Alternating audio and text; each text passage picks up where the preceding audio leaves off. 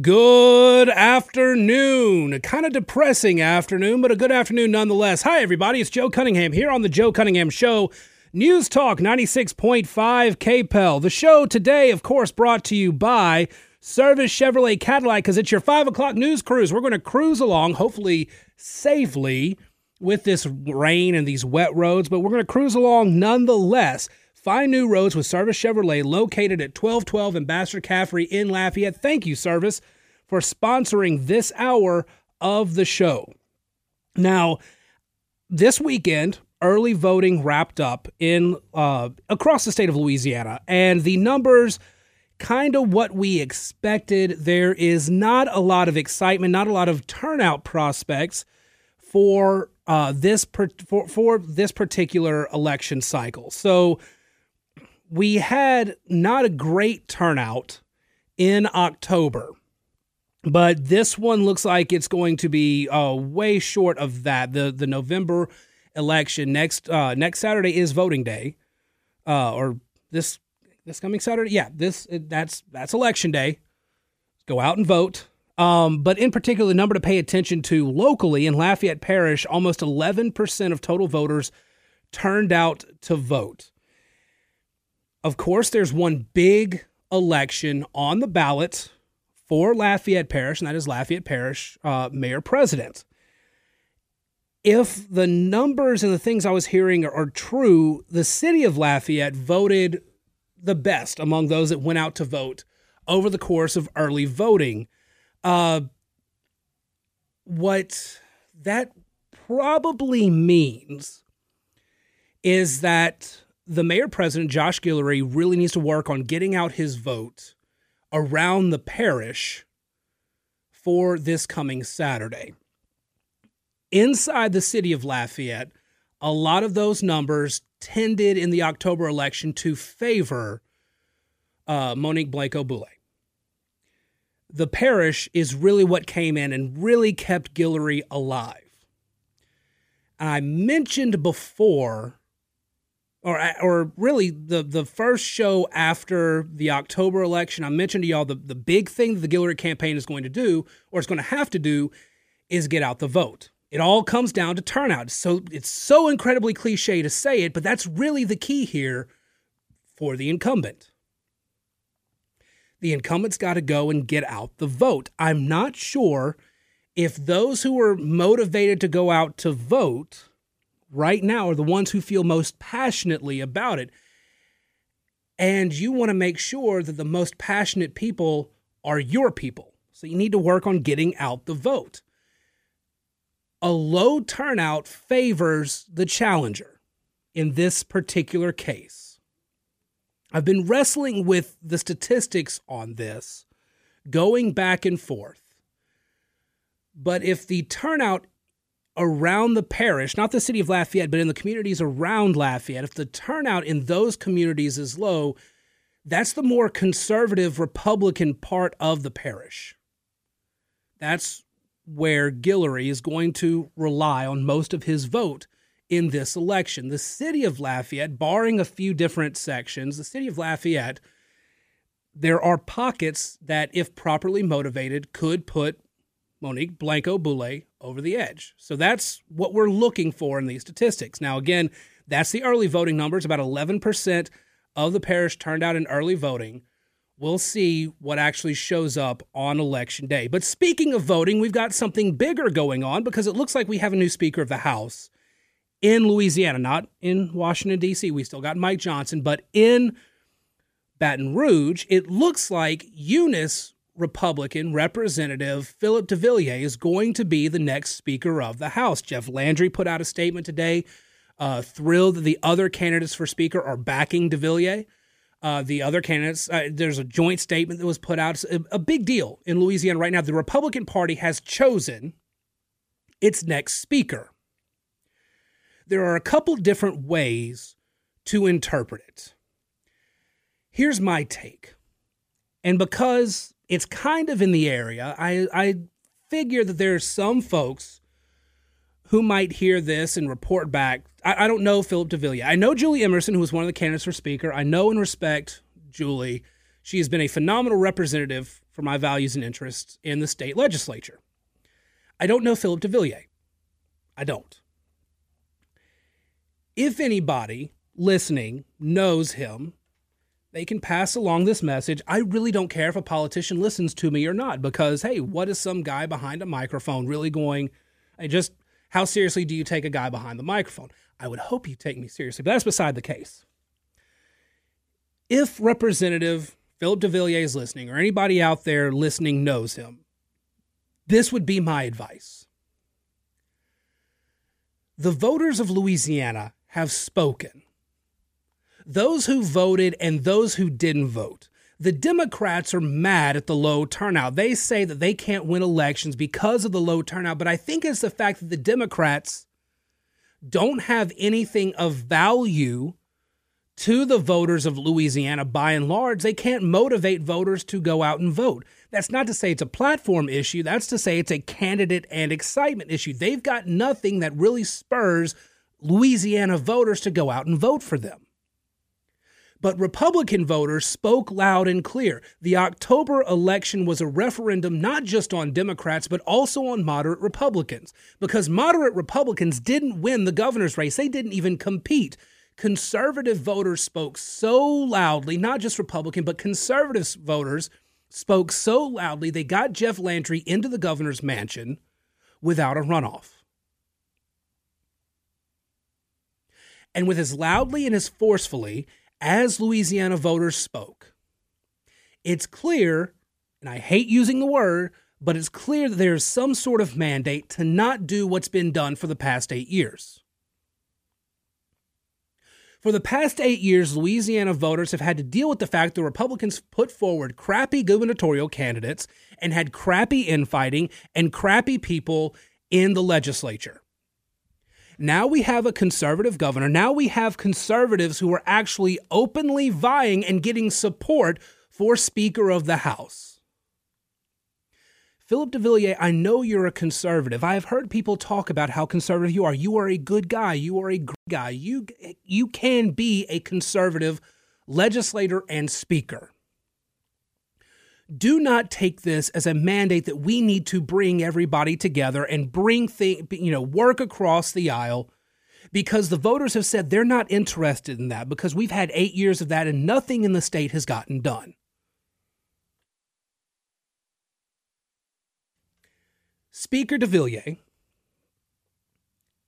should the formal vote happen and you get all the votes and you become speaker, Speaker DeVillier if you're going to work on negotiating and cutting deals, my advice for you is very simple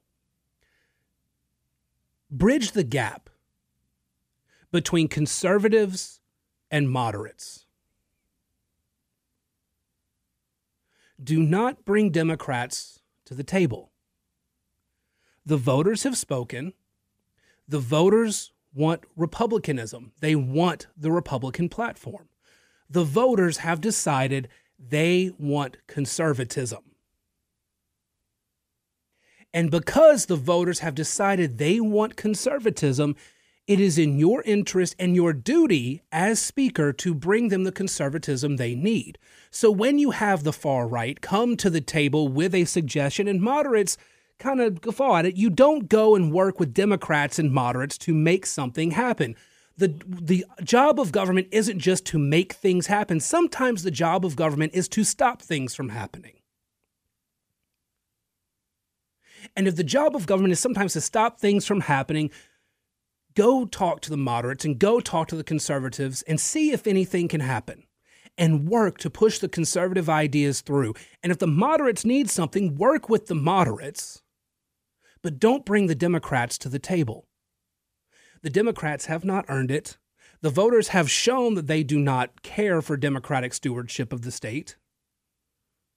The voters show they regret the past eight years because everything seems to have gotten worse. It is time for a Republican speaker that puts Republican ideas ahead of Democratic ideas.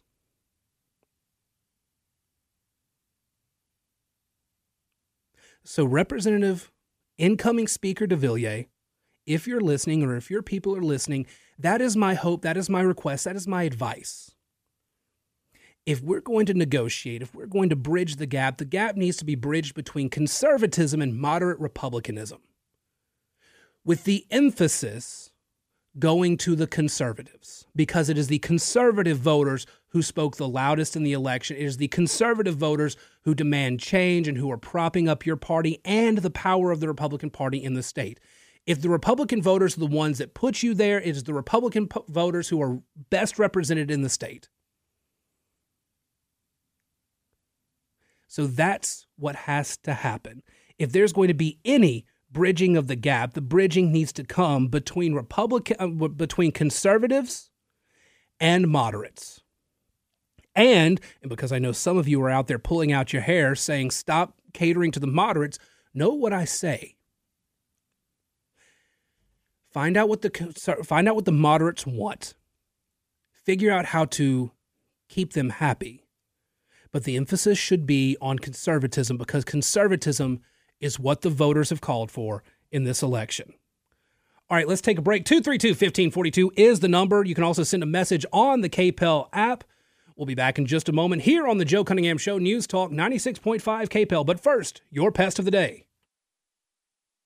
And I'm not sure who in the Biden administration deserves this, but I think the entire Biden administration deserves the, to be the pest of the day because while everything else is going on and everything that we know right now that's going on in the Middle East and how much Iran constantly funds what's going on in the Middle East from Adam Kredo at the Free Beacon, the Biden administration may approve sanction a sanctions waiver on Tuesday that will allow Iran access to at least $10 billion in previously frozen funds held in Iraq a closely watched decision that comes just a month after the Tehran backed terror group Hamas launched an attack on Israel that left 1,200 dead. That's right. In the wake of everything that's going on across the sea in the Middle East, the Biden administration has decided that maybe Iran needs 10 billion more dollars. And that's why the Biden administration, the entire Biden administration, is your pest of the day. Brought to you by J&J Exterminating, Louisiana's largest independently owned pest control company. Find them online at jjext.com. Welcome back to the Joe Cunningham Show here on News Talk 96.5 KPEL. It is our 5 o'clock news cruise brought to you by Acadiana's number one Chevy dealer nine years in a row. Stop by and check out the huge selection at Service Chevrolet Cadillac go over there, 1212 Ambassador Caffrey, or check them online, servicegm.com, because they've got new inventory arriving daily. If you go over there, though, you get to see the new and used cars up for sale right now. They have a parts and service department in case you need to get yours worked on. Body shop, collision center, fine line custom audio. They've got the wash right there. So much that you can take advantage of when you go visit Service Chevrolet Cadillac at 1212 Ambassador Caffrey you know, they've been serving your family for the last 50 years. Their family serving your family. Find new roads with Service Chevrolet Cadillac, located at 1212 Ambassador Caffrey. Guarantee they can help you with your automotive needs. Now, Billy in Church Point brings up a point. Doesn't like early voting and mail in voting because it gives the parties heads up, lets certain parties know how much they need to cheat before, you know, to make sure they win the election. Here's the thing on that. And Billy, this isn't against you, because I know you've listened to the show and you've heard me say this before. Republicans can run on a platform of opposing early voting and mail in voting, or they can embrace it there's been a lot of shouting and crying from the Republican uh, establishment, from the media, from the Democrats, all saying, well, abortion actually hurt Virginia Republicans. That's why they didn't win the state senate. That's why they lost the House. Except, except, y'all, they recently had gone through redistricting. It's now a map that favors the Democratic Party. But what's more, Republicans really didn't lean too far into abortion. In fact, Glenn Youngkin's 15 week abortion ban, plus exceptions for rape, incest, life of the mother, seems to have mitigated a lot of the Democratic attacks. Virginia ran very Virginia Republicans ran very close to their 2021 numbers that got Glenn Youngkin elected in the first place. They trimmed some of their losses with the early abortion message. They didn't really run on that 15 week ban, but they mitigated a lot of what the Democrats were doing. And a lot of the reason they did so well is because Glenn Youngkin and his pack actively worked to get early and mail in voting done in Republican voting blocks. They worked to get Republicans out early to vote. They worked to get Republicans to utilize mail in voting. There were ad campaigns about it. They worked and they got Republican numbers up in a cycle that because of the abortion message, Republicans were supposed to do badly because Democrats thought they had a winning issue with abortion. And as it turns out, it really didn't make that much of a difference, partially because the early and absentee voting worked. So that's what Republicans really need to focus on is if you want to stop the Democrats from cheating and stealing elections, use their methods, use the early voting, use the mail-in voting and go out and beat them at their own game. And then if you want to change it, go in and change it. But you've got to play by their rules when it comes to the early and absentee voting in order to get it done. All right, let's take this break. When we come back, let's talk about what's going on in Congress. We have a possible spending deal. It looks like Democrats may be signing on to what Speaker Johnson is doing. Conservative voices not too thrilled about it. We'll break that down when we get back here on the Joe Cunningham Show, News Talk 96.5 KPEL.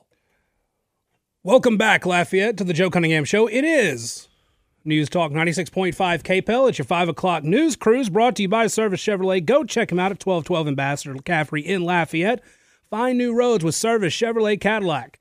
They can help you with all of your automotive needs. So it looks like a clean, laddered, continuing resolution is the temporary fix for Congress. Now, again, there's a government shutdown as of midnight Friday night if they don't get some sort of funding. And right now, there's arguing between the moderates and the Republicans or I'm sorry, the moderates and the conservatives in the Republican Party. God, how that's a topic of the day, I guess.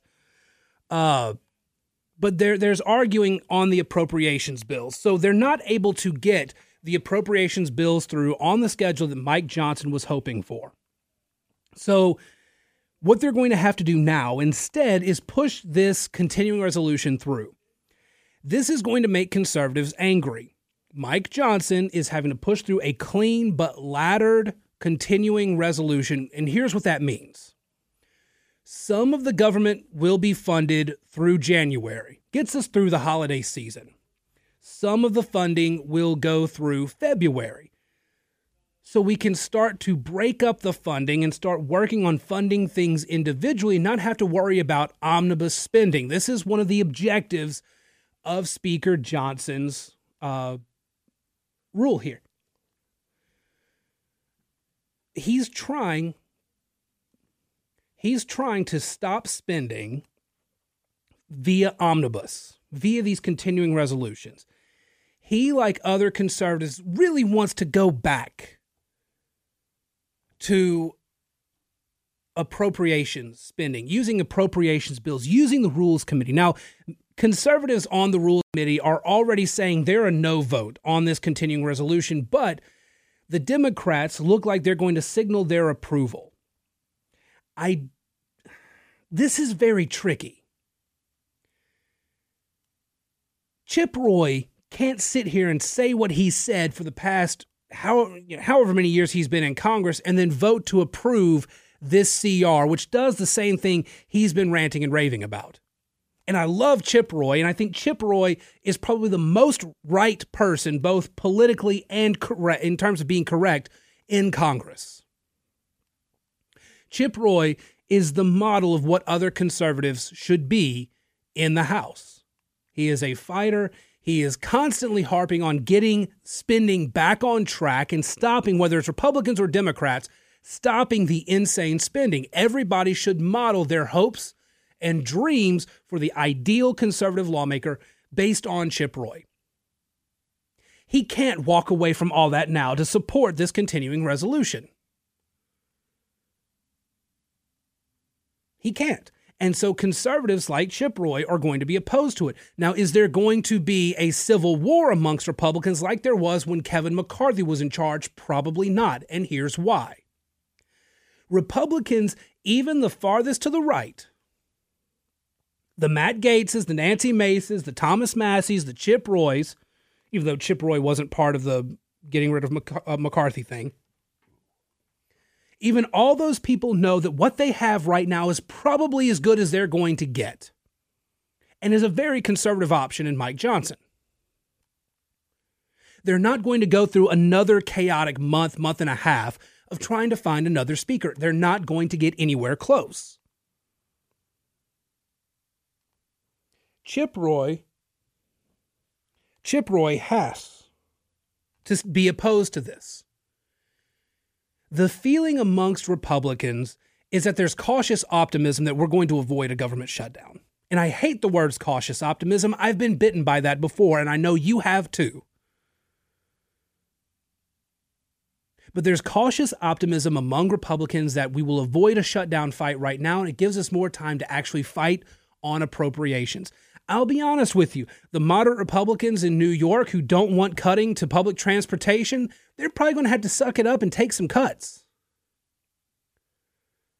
When it comes to the farm bill, people in the Midwest probably going to have to suck it up and take some cuts. I'm sorry, farmers, you're probably the most subsidized group of people in America. That's just the fact of the matter.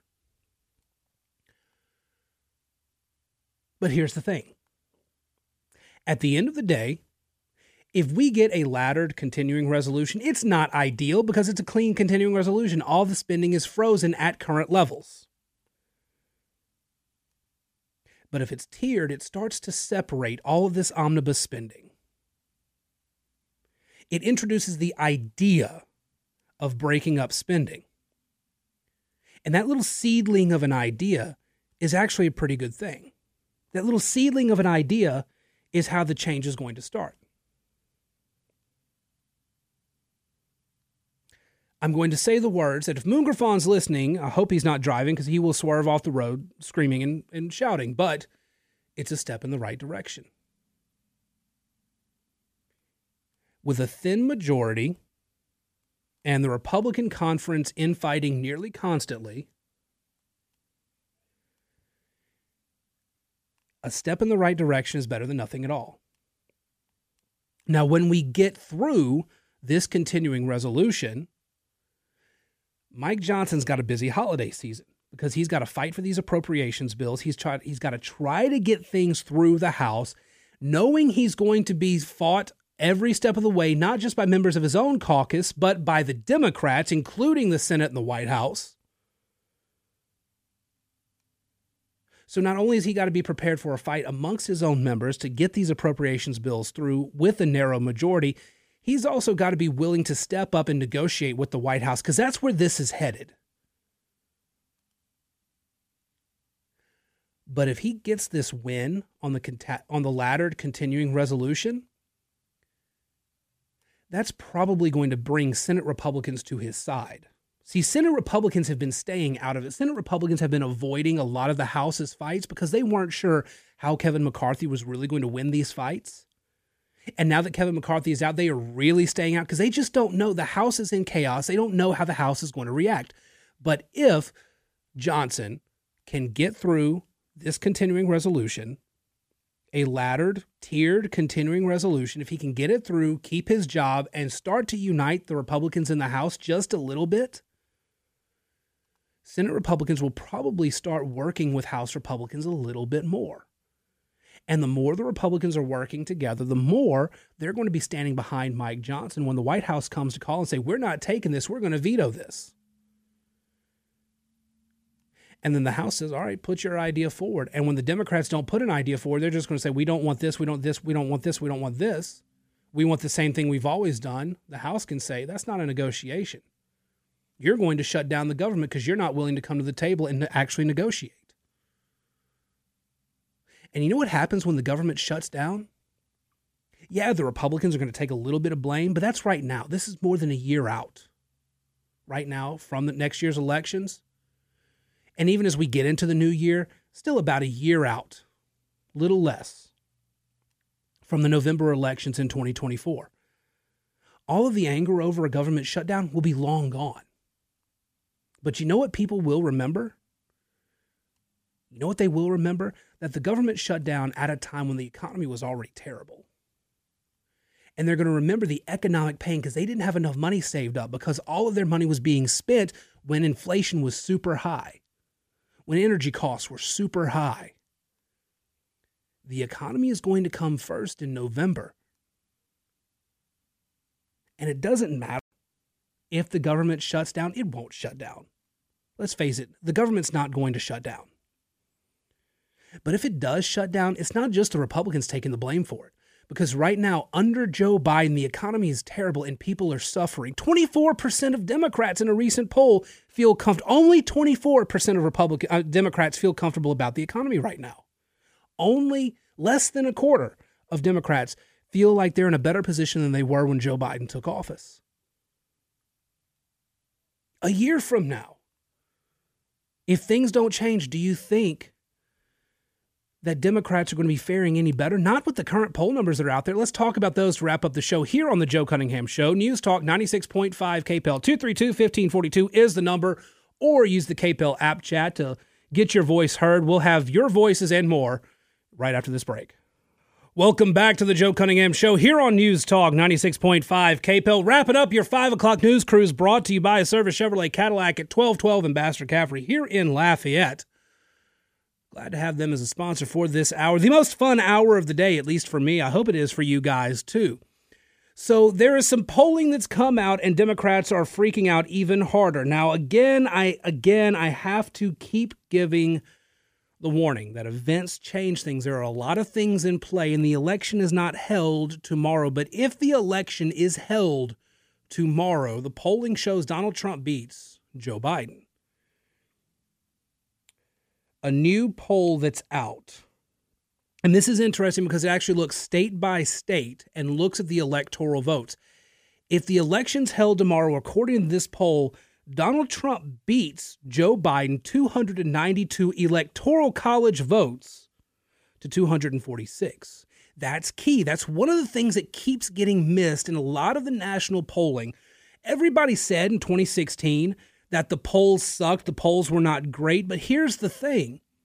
The polling in 2016, when you looked at the percentages, in terms of population, they were about right.